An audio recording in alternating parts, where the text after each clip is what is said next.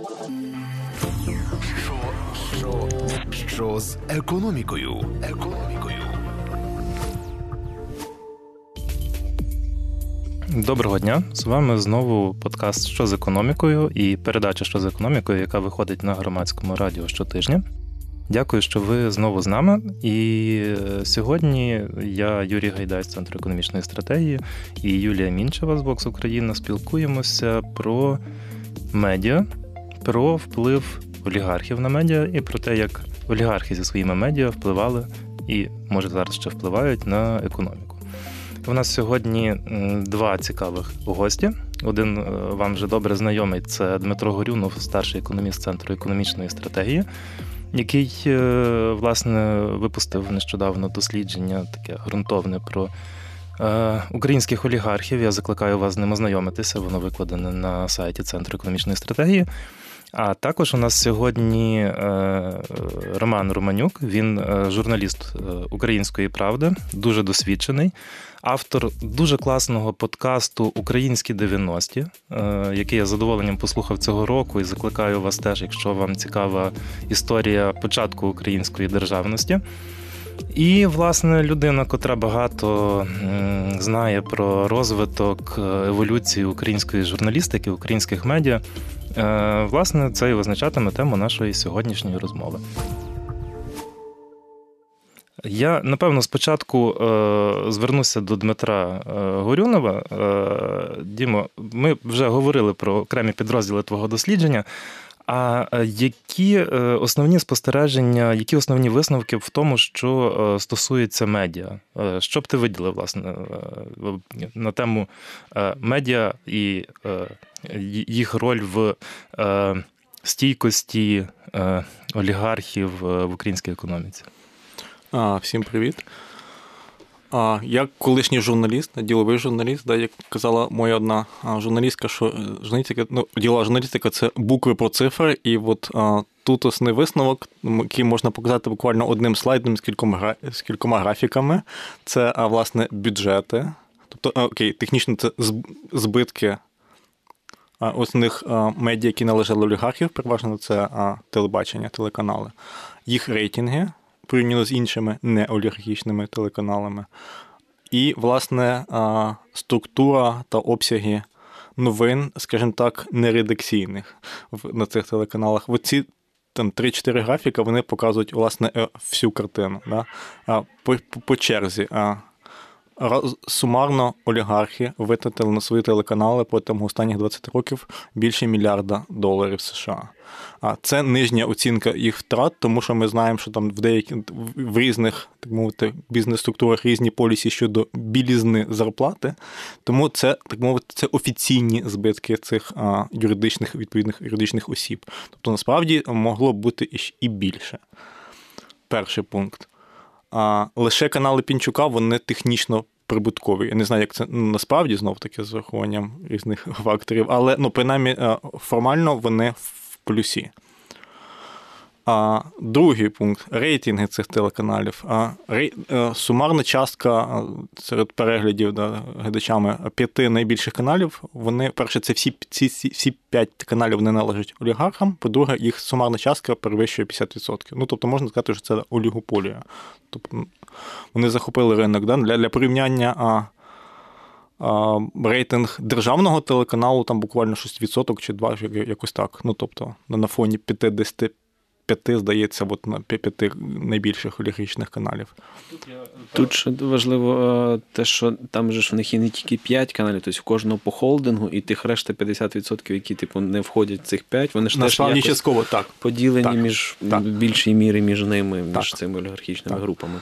А, Далі йде графік, який показує частку замовних новин в серед взагалі обсягу новин. А і причому під замовним мається на увазі не лише да, комерційна заказуха, ну або назвати речі своїми іменами, а ну, так то, що називає інсайдерською заказухою. Тобто якісь сюжети, які а, ну, не, не оплачувалися через через рекламний відділ, а йшли, ну так мовити, зверху. А, Умовно кажучи. І Останній графік це структура таких новин, яка говорить про те, що там десь 80-90% по більшості ну, великих каналів якраз припадає на три великі групи: це персональний, піар власника, наявність політичних, дружніх політичних сил або окремих політиків дружніх. І е, їх бізнес. Ну, тобто інші структури, які е, входять в холдинги загалом, ну, тобто не медійні, а взагалі в бізнес-групу відповідних е, олігархів, і відповідно це сюжети на на користь, ну, в підтримку цих бізнесів. Є ще четверта група от, таких явно замовних матеріалів, які ну, останніх там 10-15 років були суперважливими на олігархічних медіа. Це під час кожної виборчої кампанії були в ті, були замовні матеріали в плюс, тобто які когось просували. І були замовні а, матеріали чорнуха. в мінус. Та? Коли дуже яскрава, пам'ятаєте, була історія, коли після м, Революції Гідності були парламентські вибори, і тоді е, медіахолдинг е, е, Льовочкина Фірташа Інтер активно просував партію Ляшка. Там просто в кожному сюжеті був Ляшко, Ляшко, Ляшко, Ляшко. А натомість холдинг Коломойського так само в кожному випуску новин були історії про Ляшка, але про те, який він поганий, скажімо так, вживемо ефемізмами на радіо, як він е, нечесно заробляє гроші, як йому допомагають олігархи. Олігархічний канал розказує, як політику допомагають олігархи. І це була така велика битва медійних ресурсів, які, в принципі, е, ну, спричинили той рейтинг, який там у Ляшка, типу, потім в партії був е, прохідний в партії в парламент.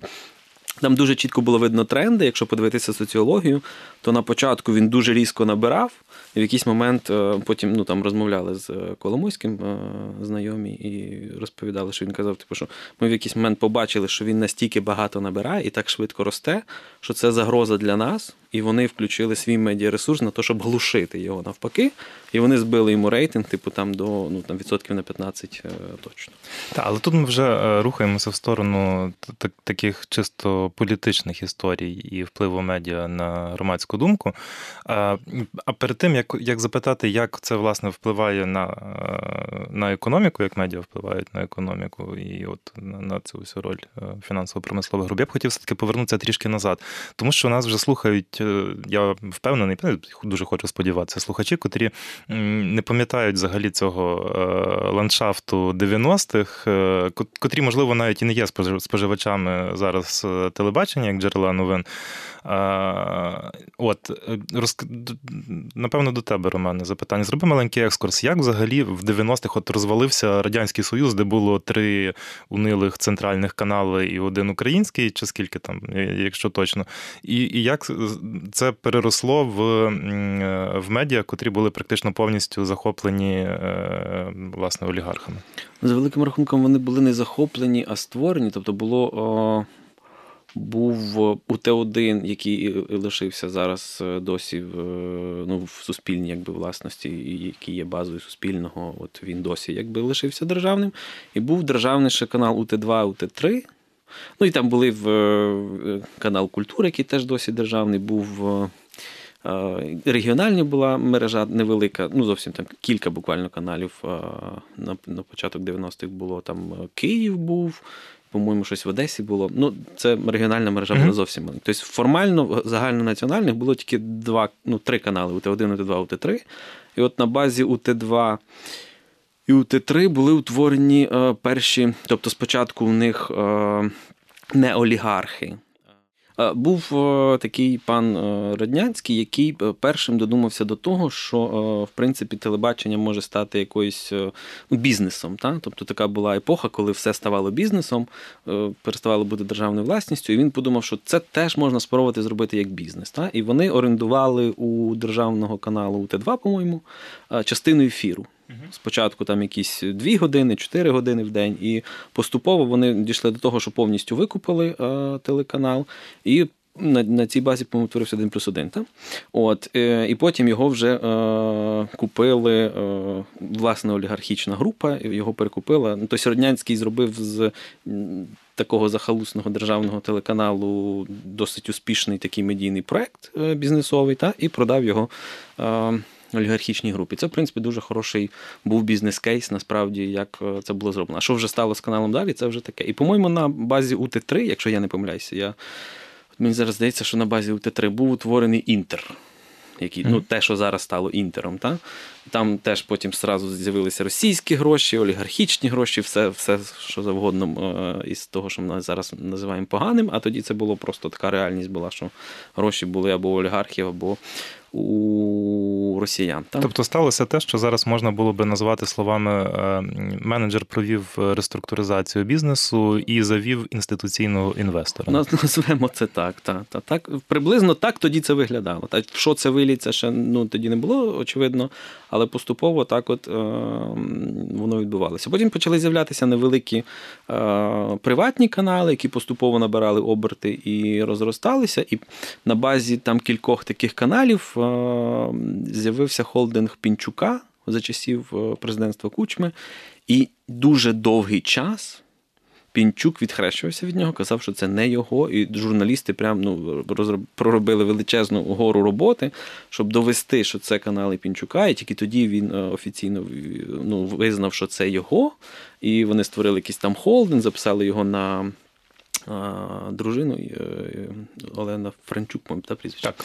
От, І вони там якось е, поділили потім ці активи. Але ну, спочатку це було, ну, були канали, всі знали, чиї це, але ну, якби, навіть такої власності вони не визнавали. Так? Коли це були такі ще лихі 90-ті. І отак от вони е, таким чином е, поступово обростали каналами. Тут важливо розуміти, що поява олігархічних холдингів напряму пов'язана з появою олігархічних груп поки не було груп олігархічних, ну кланів таких великих, тобто їм не потрібно були медійні активи, тому що в 90-х медіа були, ну коли. В тебе економіка існує в парадигмі е, рекету, е, там, е, бартеру і криші політичної, та, то ти в цій логіці мусиш мати якийсь аргумент для всіх сторін. Ну, Для рекету ти маєш там якісь зв'язки з прокуратурою з міліцією. Та, Ти можеш платити або рекетирам, або там, силовикам, щоб ну, хтось із них, типу, вони там між собою розбиралися, комусь ти маєш тобто, платити. Мати або свою власну піхоту, або кришу. Так, точно. А якщо в тебе є криша, якщо, наприклад, пінчук, і в тебе тесть президенту. Да, то тобі, в принципі, вже рекетири не страшні, в тебе е, проблеми іншого масштабу. Да? Ти хочеш там е, пролобіювати прийняття закону про там приватизацію е, на вигідних для тебе умовах якоїсь там галузі економіки. Да? І тобі для цього треба сформувати суспільну думку. І ти в тебе такі завдання стоять, які ну, простими там хабарями, там якимось прокурорам чи міліціонерам не вирішуються. Тобі треба ширша, ширший інструментарій, тобі треба формувати суспільну думку. І ти починаєш обростати телеканал каналами з одного боку, щоб формувати спільну думку, а з іншого боку, щоб так само відбуватися від інших Е, колишніх рекетирів, які тепер стали такими самими великими там е, олігархами. Та? Тому що е, всі ж пам'ятають війні Пінчука і Коломойського за заводи, які були напряму, от просто, якщо ти включав два різні телеканали, які належали Пінчуку і Коломойському, там було дві різних реальності.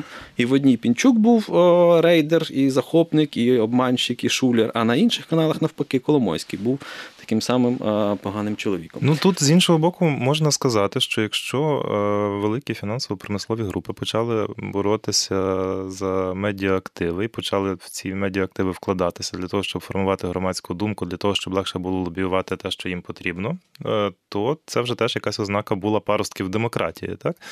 Тому що, е, наприклад, в тій же ж Росії воно все зараз централізовано і це був якраз спільний тренд, тому що в Росії в той час були рівно такі самі Тоді процеси. Так. Та, от Гусовський, так, там так, Березовський, всі ці інші до розгрому люди. НТВ, після якого це, пішло це, це була точна калька того, що відбувалося в Росії. Та? От прям один в один. Але там просто держава е, ну, згадала свою якби таку репресивну е, суть. І, Десь якби... на межі 99-2000 років, наскільки я пам'ятаю. Ну, так, ні, вони там... відгалуження почалося. Це, вже було ну, ранні. Е, коли це був 2000. Та, перший Путін, от якась середина першого путінського терміну, коли він почав їх там потрошечки пресувати, вводячи цю свою формулу, що от ви не займаєтесь політикою, а я не лізу у вас в бізнес. От Цей вододіл він якраз пройшов через медіа, через знищення ну, плюральності каналів. Юр, якщо ти хочеш сказати, що це е, створило якусь певну видимість конкуренції, то олігархія саме так це і пояснювала. Тобто вони казали, окей, да, ми в мене ви почуєте мої точки зору, але в інших каналах почуєте різні точки зору. Сумарно ви почуєте типу більш-менш об'єктивну картинку. Це це власне це була їх власна від від маска. І за великим рахунком, ну якщо ну, абстрагуватися від конкретних людей, про яких ми говоримо, що це от олігархи, та от за великим рахунком це і врятувало українську демократію. Оця неможливість е, появи єдиного центру, який би е, знищив всі інші. От Хай вони нам не подобаються, ці точки зору, але їх наявність в спільному медійному просторі давала певну дискусію і певний плюралізм думок. Просто що е, дуже повністю викривлена функція ЗМІ, як типу, бо кожне окреме ЗМІ має давати плюралізм думок. Але це, типу, в розвинених суспільствах. А в нас було так, що, типу, окремі ЗМІ давали окремі думки. І люди, які споживали цей контекст в підсумку, мали можливість отримати ну, плюральність цих е, думок. І тому це типу, попри всі негативні е, якби, явища е, і е, наслідки для професії, скажімо, журналістики як такої, та, це мало для суспільства, в принципі, ну, в порівнянні з Росією. Ми зараз можемо порівняти, ну, бачимо наочні якби, е, демонстрації різних моделей розвитку ситуації. Та, Ми розуміємо, що це цей олігархічний медіапростір, де вони конкурують між собою. Це краща модель, ніж державний централізований, який маємо в Росії. Але скоріше, я так розумію, це вже дзеркало інших більш е, ну, якби першопричинних процесів. Mm-hmm. Тобто те, що відбувається в медіа, воно ніколи не може бути там першопричиною. Це вже ну, віддзеркалення, наслідок того, що відбувається, так? Ну, плюс, так як е, ну, медіа це те, те саме, що і. Тобто, що відбувається в економіці, те відбувається і в медіа. Що відбувається в поліції, те відбувається і в медіа. Тобто, це ж От на, на, на днях е, була така гучна інформація про продаж футболіста Шахтаря за 100 мільйонів євро, наскільки я пам'ятаю, і е, що викликало обговорення про те, що різна є ефективність управління такими активами в різних українських фінансово-промислових груп.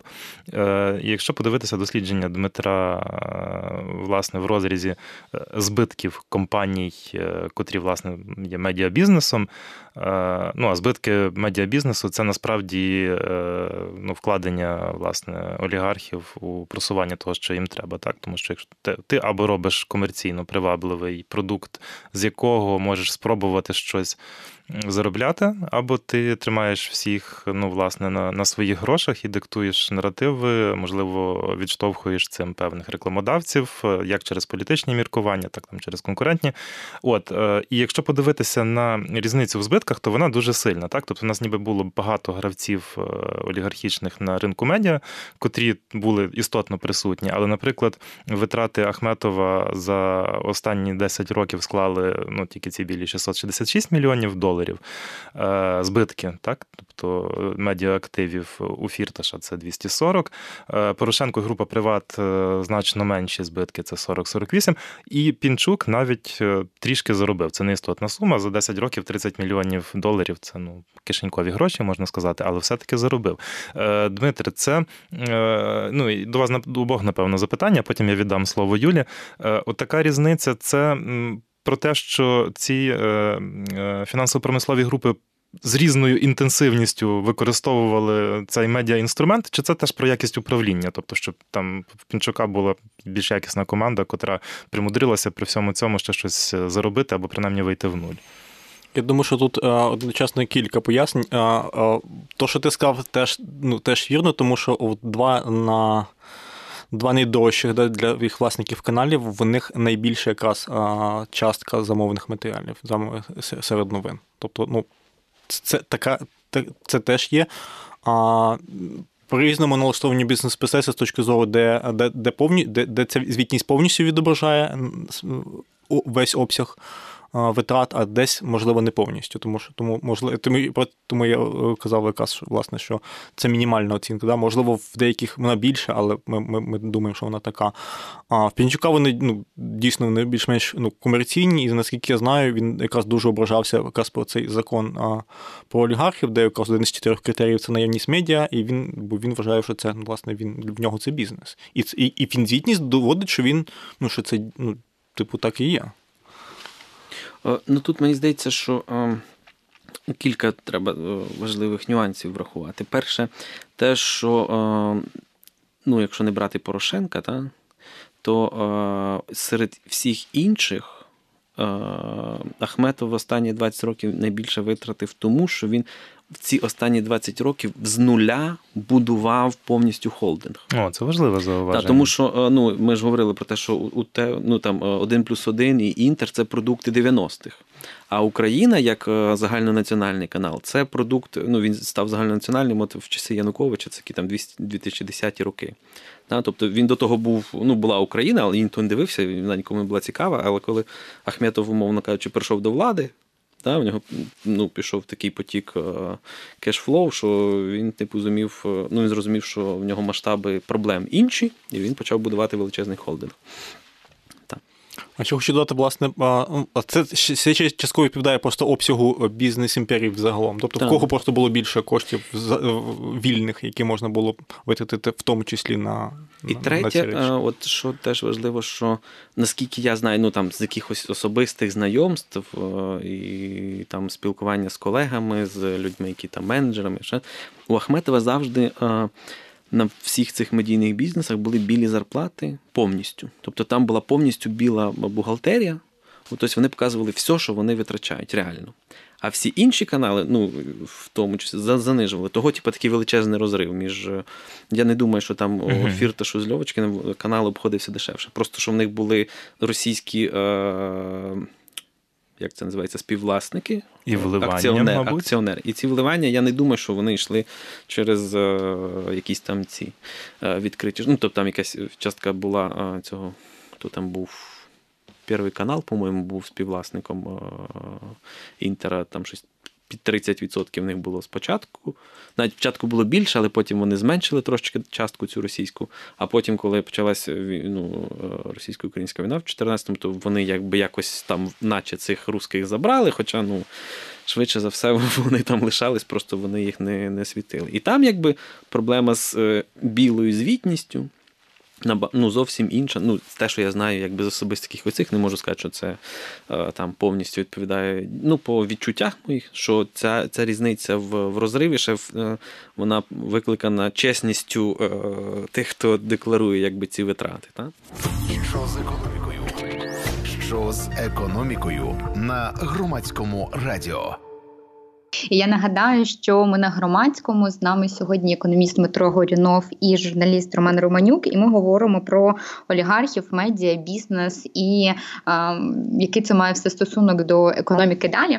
І я дуже люблю телевізор, і я його реально раніше багато дивилася. І насправді я трохи не згодна там з тезою Юри стосовно там виробництва, бо навіть порівнюючи з багатьма європейськими каналами, український продакшн такий дуже дорогий, по багатому. Тобто, всі ці там мережеві шоу, які в нас знімаються часто дорожчі. Я просто не певна, чи реально рекламний ринок України може покривати навіть. Тому це часом така історія, щоб люди дивилися, можливо, якісь голоси країни, а далі дивились новини і голосували за тих.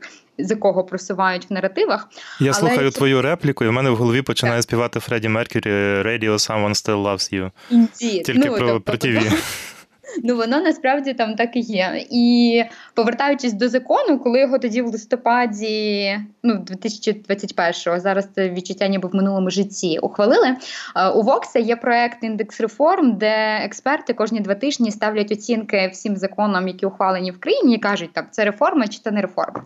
Так, от цей закон отримав нуль балів, і нуль балів не тому, що всі поставили йому нулі умовно, а тому, що думка експертів розділилась. Багато хто негативно до того закону поставився і поставили занижені оцінки, а половина трохи вищі, і там сумарну формулу далі вивело на нуль.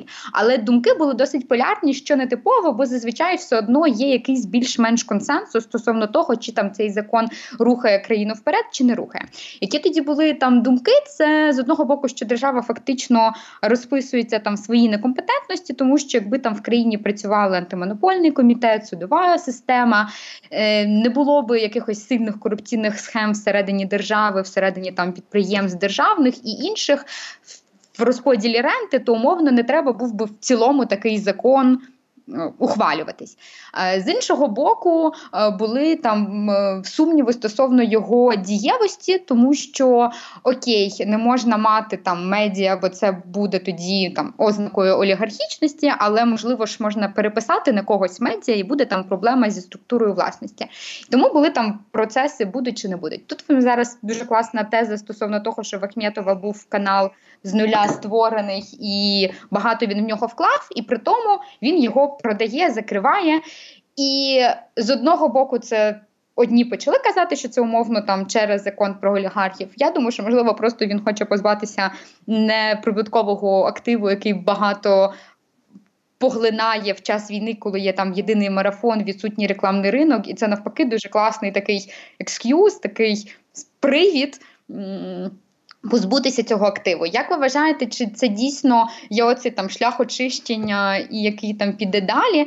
І чи оця історія з війною, з єдиним марафоном і з такою структурою там переверне медіаринок? Чи дійсно будуть позбавлятися цих активів як неконкурентноздатних, чи вони навпаки треба тримати, бо війна закінчиться, знову почнуться вибори, і нам знову треба буде якийсь там серіал, ну не слуга народу, а щось інше вигадати, аби включитися в електоральний цикл. Наскільки ця от структурна прибудова медіаринку через війну можлива, і чи там продаж активів це продаж, чи це просто на час війни така м- призупинення неліквідних там речей? Юлія, скажу зараз кілька речей, які одночасно і як коментарі до того, що ти сказала, і відповіді на твоє питання. А, як казав пан Малюська, міністр юстиції під час презентації нашого дослідження полігархам, коли в нас стане якимось таким нудним телебачення, політика та спорт, це буде означати, що ми рухаємося справді напрямки, тому що ми ну, тому що ці, тому що ці сектори вони втратять якісь дармові гроші, які не комерційно не є обґрунтованими.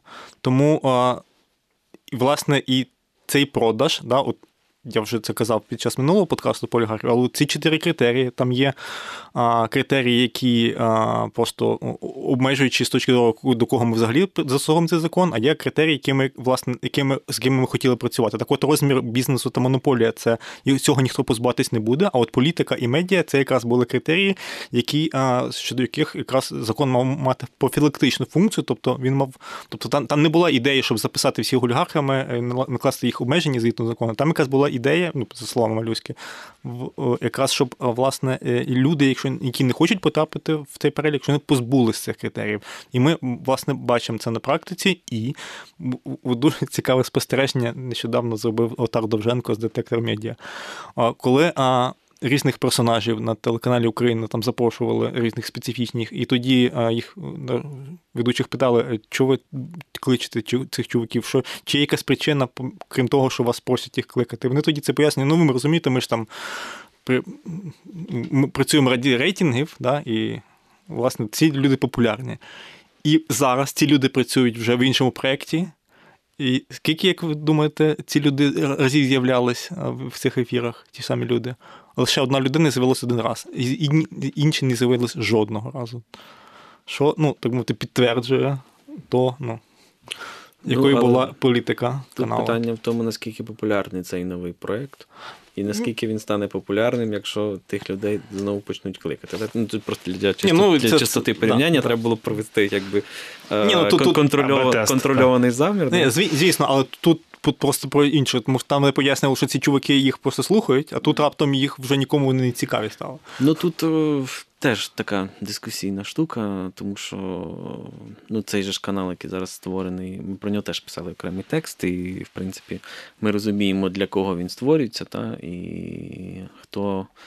Е, ну, Тобто він е, створений функціонує на на апаратурі, на там ресурсах каналу наш, наприклад. Ви знали про це?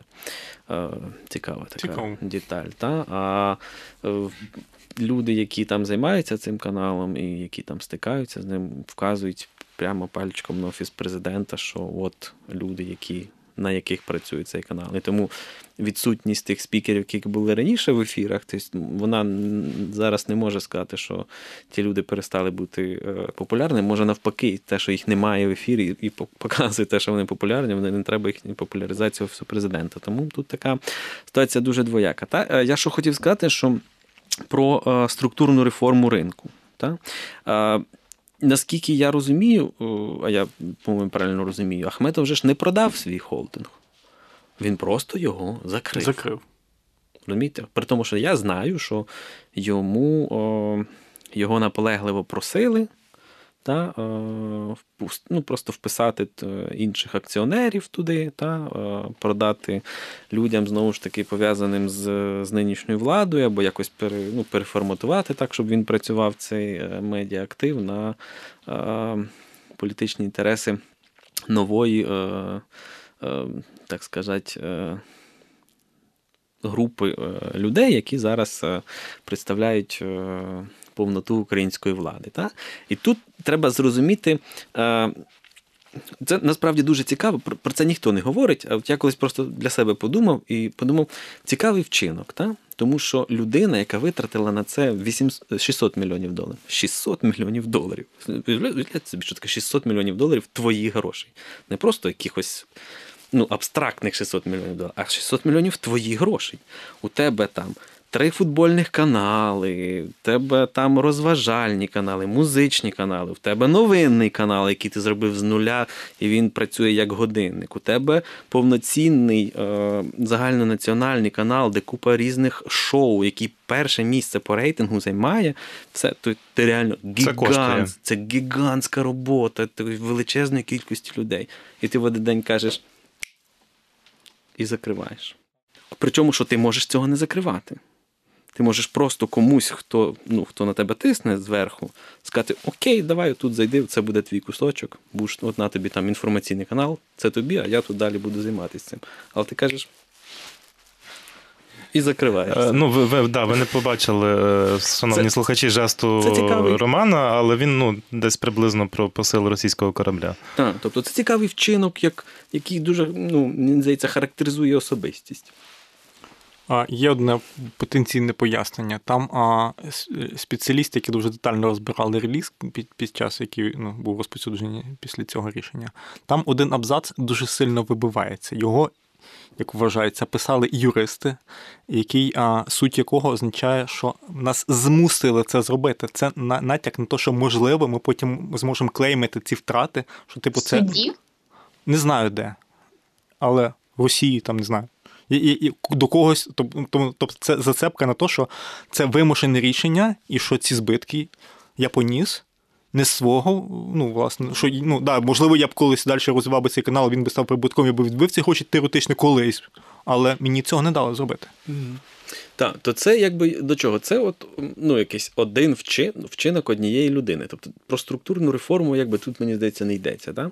Якщо дивитися на інші канали, е, то я теж не бачу якоїсь якихось структур. Тобто, очевидно, що найпопулярніші канали працюють в режимі марафону і ну, тобто повністю контрольований медійний потік. Ну, Це на час війни окей. Типу, я розумію цю цю ситуацію. Вона якби е, мусить бути, тому що влада хоче контролювати типу, основний медійний потік який е, виходить, та, бій треба розуміти. Тобто навіть там проведення якихось е, там, цих ІПСО та, загальнонаціональних, вони воно потребує якогось контролю над е, медійним потеком. Та, да, да, да.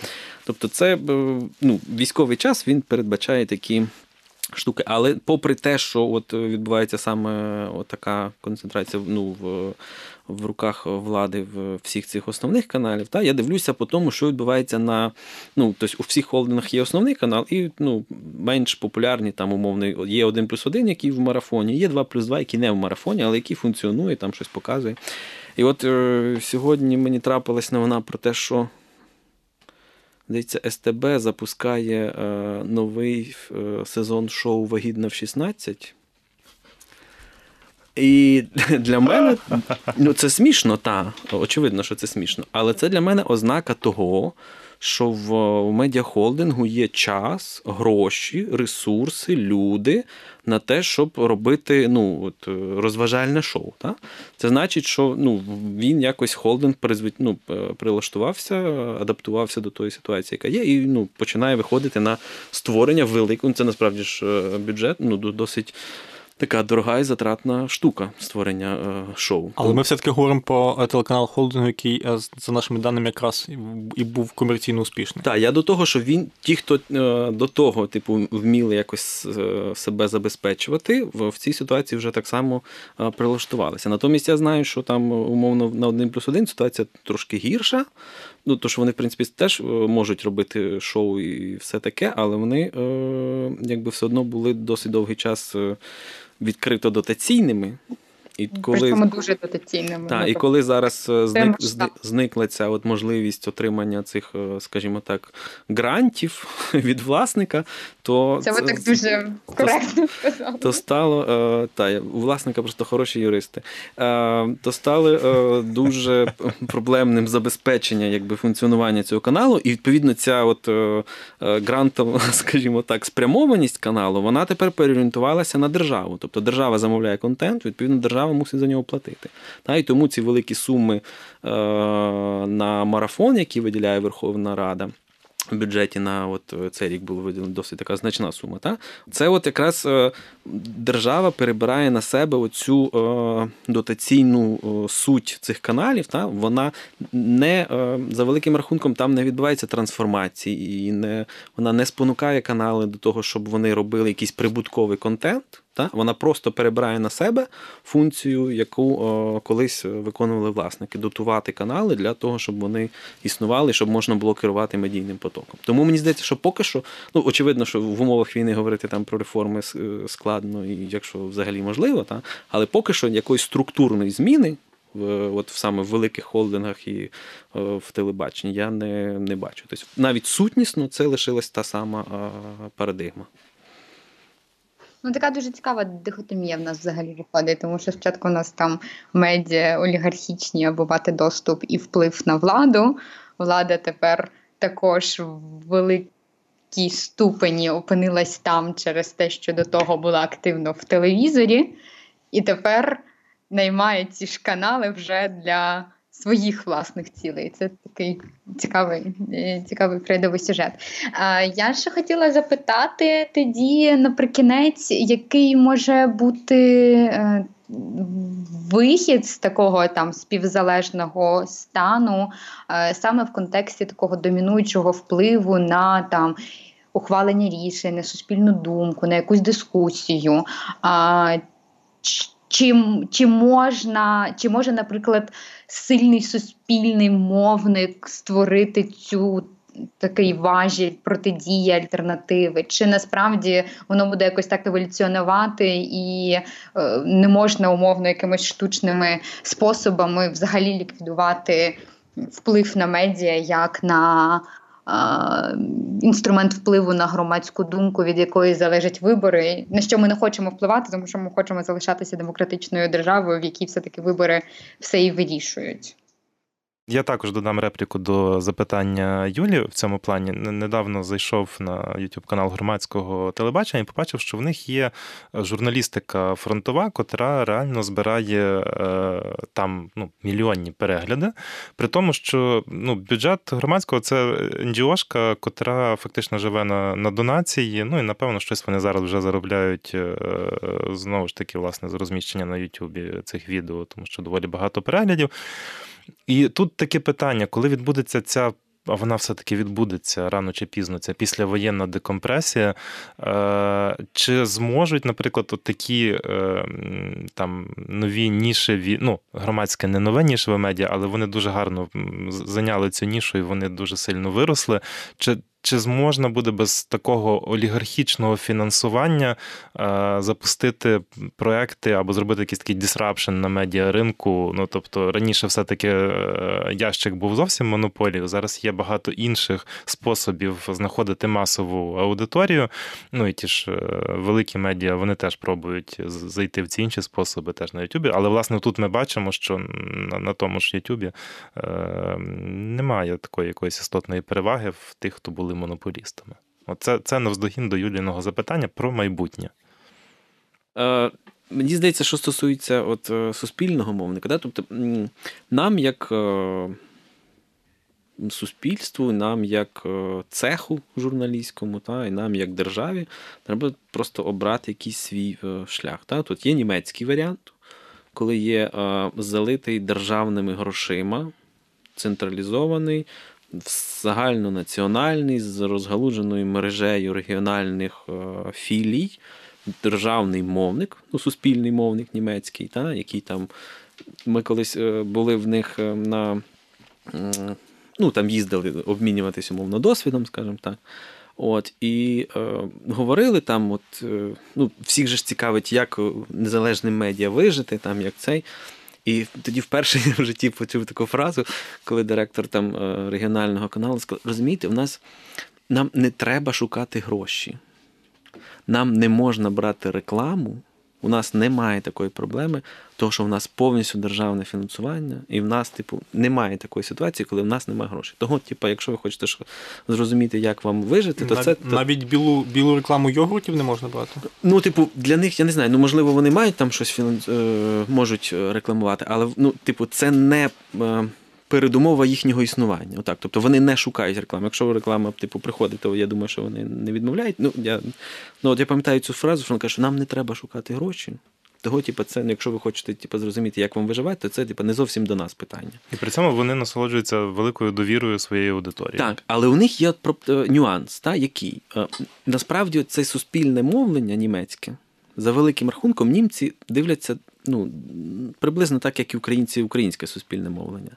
Але там є нюанс. В чому він полягає? В тому, що як тільки починаються вибори або якась кризова ситуація, то всі німці включаються саме на от, е, державні, ну, на це суспільне мовлення, тому що воно це, типу, такий камертон, який завжди тримає рівень. Його можуть люди не дивитися, можуть дивитися, але коли стається якась кризова ситуація, саме воно є камертоном і якоюсь типу центральною позицією, яка якби усіма е, поділяється. Є така, Є така можливість. Є можливість американська, коли всі медіа незалежні коли всі медіа в приватних руках, там ж теж, е, ну, умовно кажучи, американські олігархічні холдинги мають свої американські олігархічні ЗМІ, та, і там ж заруба між Fox News там, і New York Times, типу, така на смерть. Але ну, це теж варіант. Та? І ми маємо тоді сказати, тоді ніяких державних каналів, ми все віддаємо, і от ринок там, і життя, суспільство, воно саме це вирішить. Ні, ну є цей NPR. NPR, так. Ну, розумієте. Радіомовлення. От е, або так зробимо, або так зробимо. Так? Бо в нас поки що, ну, в нас як завжди, і таке, і сяке, і п'яте, і вісімнадцяте. Так? Але мені здається, що розмова про телебачення зараз, от е, Юра е, дуже правильно сказав, що розмова про телебачення це розмова про людей ну, 40 плюс. Тобто це про половину країни, умовно кажучи може трошечки більше, та, ніж половину. От, а, Але е, люди, які через 10 років будуть вирішувати реально, е, що буде відбуватися в цій країні, вони зараз телевізор ну, не дивляться і не дивилися його і до єдиного марафону, не буде дивитися і після, та, за великим рахунком. Тому. Е, Мені здається, що якесь таке, от, ну як коли я собі ставлю таке питання, як би я бачив медійний наш е, ринок, от, от умовно кажучи, все закінчилась, війна, все, от у нас є можливість якось перебудуватись, щось зробити. Мені здається, що. Нам не треба руйнувати цю олігархічну систему. Ну, типа, в плані того, що нам не треба воювати з медіа, з власниками, ще з чимось, тому що мені здається, що їм треба дати, типу, спокійно померти створюючи паралельно структуру е, незалежних невеликих нішевих або чуть якихось конгломерацій нішевих видань, тобто які от якісь будуть об'єднуватись і працювати кожен в своєму якомусь цьому секторі, заробляти якісь свої невеликі гроші, але глобально вирішувати головну проблему децентралі... ну, диверсифікації поставок інформації до людини. Та? І от ця система має, типу, мені здається, еволюціонувати, еволюціонувати до того стану, коли вона зможе перехопити весь медійний простір, коли от е, телебачення олігархічного зразка просто загнеться чисто фізично. А мені здається, що це неминуче, тому що якби олігархат як клас, мені здається, навряд чи переживе цю війну. Відповідно, його пряме продовження, оце олігархічний холдинговий типу спосіб існування нашого медійного простору, він так само загнеться, тому що ну, як тільки ти перестаєш його фінансувати, він перестає існувати. Тобто, в кращому разі е, хтось реструктуризується і попробує це зробити комерційно е, так, привабливим так, продуктом, так, а в кого не вийде, той е, на мороз. Дмитре? Ну, власне, оскільки це ці телеканали та інші медійні канали для них були, ну так мовити, вторинним інструментом, тобто інструментом підтримки основного бізнесу.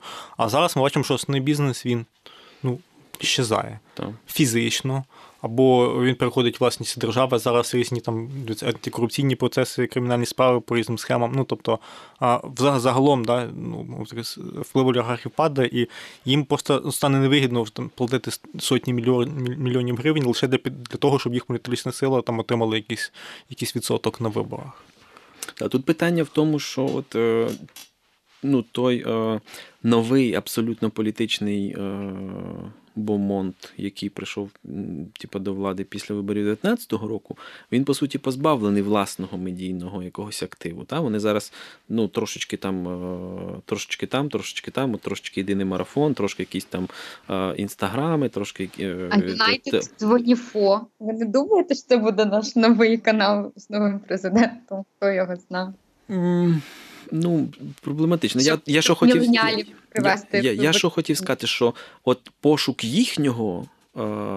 Їхньої відповіді на це одвічну потребу мати власний медійний ресурс, оце цікаве. Типу, це те, що буде нове. Як от команда Зеленського, тобто ну, не не сам там Зеленський, а умовно, типу, люди, які от біля нього, які вже обросли якимись активами, грошима, зв'язками там а, і всім іншим, як вони будуть вирішувати для себе це питання? Це за великим рахунком дуже багато значитиме якраз для того, як в який бік розвиватиметься це. Якщо вони підуть шляхом ну, такого банального, тупого, як завжди, з побудови е, мережі якихось каналів, е, типу там ну, наш News One чи 112, але, типу, такий проукраїнський, там, умовно кажучи, чи щось таке, це шлях. От це, мені здається, шлях. Ну, трошечки в тупік еволюційний. Та? А якщо вони будуть створювати якісь, якісь я не знаю, структури от з якихось малих таких е, нетрадиційних ЗМІ, е, нетрадиційних медіа, та, і якось поєднувати це з е, цим. Оце єдина сила, яку я бачу яка може якось вплинути ну, типу, стратегічно на зміну цього е, вектора. Бо поки що я бачу, що от буде ну, ті медіа, які типу, там кілька незалежних є, плюс будуть добруньковуватись маленькі нішеві медіа, які там будуть зав'язані на соцмережі, на якісь е, там стрімінгові е, платформи, на YouTube той же самий. Та? І от вони будуть якось еволюціонувати, збільшувати свою кожен свою маленьку долю, але глобально вона буде рости і рости. І, і поступово переможе цей великий е, жахливий телевізійний е, світ. Та? І звідси у нас ще виходить е, ще один більший такий висновок. Що якщо ми бачимо поступовий спад можливості монетизувати своїх 230 орлів у Верховній Раді або 50, або 30, то це робить політичний процес повоєнний значно більш відкритим, якщо в нас е, обійдеться все без значної радикалізації суспільства. Е, це Зараз я напевно закрию і передам слово Юлі. Я сьогодні слухав е, дискусію у Давосі, котра була більше з безпековим фокусом.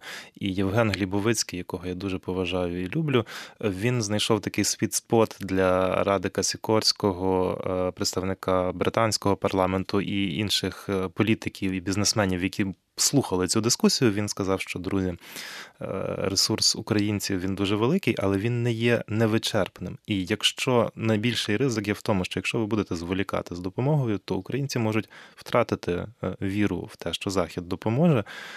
І вони не здадуться, а вони значно більше радикалізуються, буде більше централізації насилля і жорстокості, і це точно не те, що треба нам, і це тим більше не те, що треба заходу. Я думаю, що якщо ми уникнемо цього ризику, то нас чекає класний відкритий політичний процес е, після війни, і так само, напевно, якісь гарні зміни з медіа. І на цьому будемо закінчувати. Юля, твоє слово. Так, я насправді після твоєї тези тепер взагалі думаю, що як добре, що в нас є ЗСУ, і ми маємо змогу навіть в такий жахливий час настільки абстрактно і відсторонено говорити про майбутній політичний процес, про про медіа, і це якраз ознака того, що ця віра ще є. Але погоджуюсь, що треба зробити все, аби вона не просто не згасла, але і втілилась, реалізувалась. Дякую дуже за цю розмову. Неймовірно цікаво, і я прошу подумати. Ми разом з Дмитром Горіновим, економістом Центру економічної стратегії, та Романом Романюком, відомим політичним журналістом, поховали сьогодні, влаштували такі трохи перечасні поминки олігархічних медіа. Відпустили їх е, спокійно, на нашу думку, поки зараз ем, відбирати, і висловили надію, що наступний цикл боротьби за політичну увагу українців, за їх голоси і за там рішення, які будуть ухвалюватись в парламенті, будуть в набагато цікавіший спосіб ніж те, що ми бачили до того 20 років через призму каналів. Тому також сподіваємося, що всі наші інспірації в цьому плані втіляться. Ви слухали, що з економікою це наш спільний проект Success та громадського радіо. А якщо у вас є якісь теми або ідеї, пишіть Юрію, ми все обговоримо і почуємось до зустрічі. Слава Україні! Що з економікою? Що з економікою на громадському радіо?